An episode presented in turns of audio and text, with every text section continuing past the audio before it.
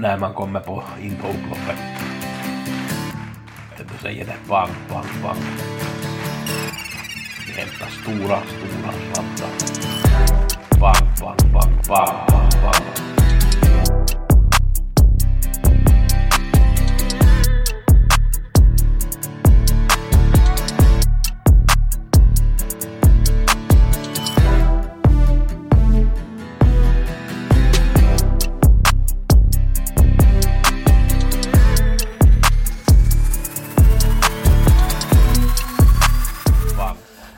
Gustav Gusse Häger i veckopodden.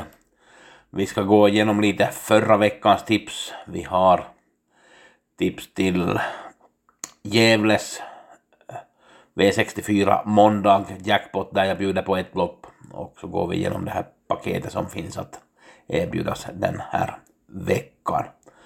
Vi börjar med förra veckan och det var på tisdag på Bergsåker. Jag hade som bästa spik, Veskinge Ines i andra loppet. Den var egentligen inte alls bra, den galopperade och sprang där på innerspår och den klarade inte sig, vi glömmer den här starten.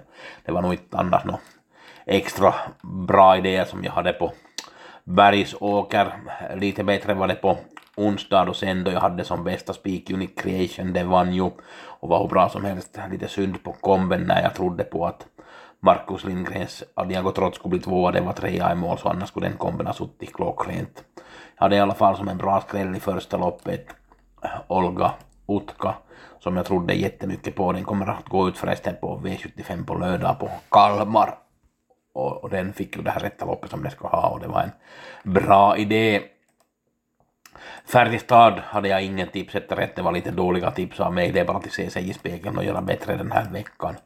Eh, V7 angav 68 000. Jag tyckte att det var nog några favoriter. Även Glulemon vann första och Demil KME vann fjärde och Like Boss vann sista. De här tre var väl favoriter. Ja, Gracie Candy var också ganska stor favorit.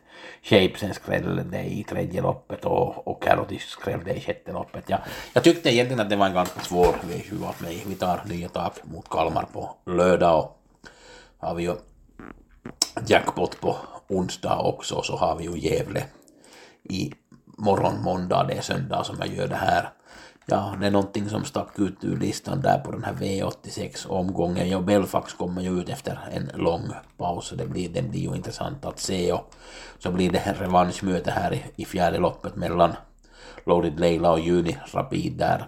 Loaded Leila var bättre senast, men Juni Rapid var bara knappt slagen där. Och Eh, vi har Chantal Jett som körs nu av Haugstad som var med i samma lopp senast också. Ninja Kiss som vann i ett annat lopp då.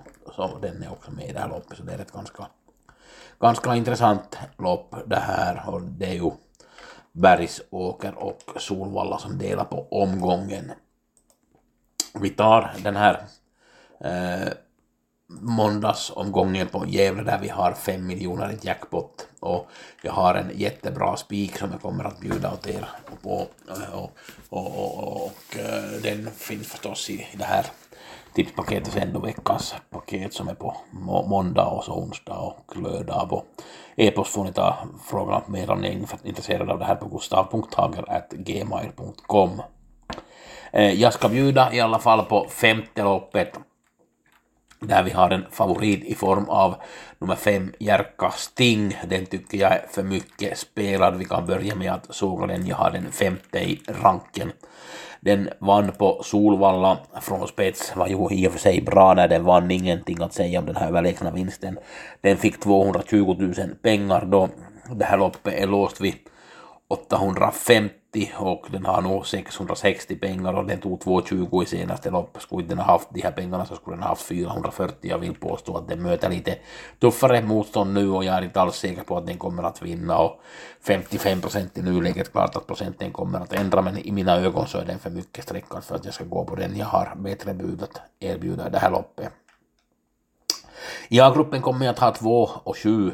Vichar, Jorma Kontio spelat till 7 procent och Vichar gick på från sjätte utvändigt när den vann senast och slog bland annat Radetski och Power Blaster är första starten i Gävle. Den har tävlat med skor 40 gånger och vunnit 9 och eh, om den nu bara presterar på samma sätt som i Eskilstuna så ska det vara en jättebra chans så att den tycker jag ska med väldigt tidigt. Eh, Enge Eros och Villa Jäm har ju mött varandra här. Det var på Bollnäs 16 12. Villa Jäm blev fast med ganska mycket krafter kvar och nu tror jag att det kan vara dags att få, kom, få en seger här, att den ska jag ha med i i A-gruppen att den är väldigt, väldigt lite spelad. Det är klart att spår 20 är ju det allra bästa någonting, men om kusken bara Kajsa Frick lyckas med Villa Jäm så tycker jag att det ska kunna finnas chans att slå av det här motståndet, den är 3 procent. Klart att jag har med Enge Eros också, den har jag rankad som Eh, fyra, vi kan ta den samtidigt som jag nämnde om den. Eh, den eh, på, vann ju på på Örebro senast och det vann också på Bollnäs på Örebro gick man sista 800 på 12 och slog bland annat Wings level.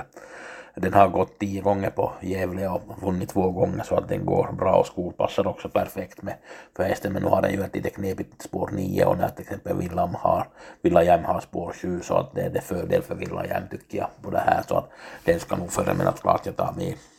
Enge Eros och den är rankad fyra. Som trea i ranken har jag Habrik Am och den här Habrik Am har jag kollat ganska noggrant sen Elitloppshelgen då den var tre och den satt fast med krafter kvar. Det var ju Charlie Brown F som vann det här loppet och,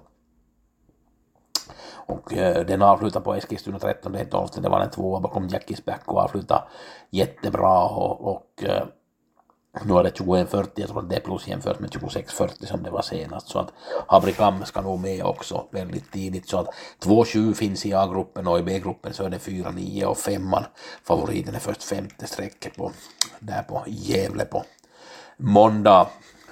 Som sagt tipsen måndag, onsdag, lördag. Ni får ta kontakt med mig om ni är intresserade av gustav.hagel.gmail.com E-postadressen finns också i beskrivningen.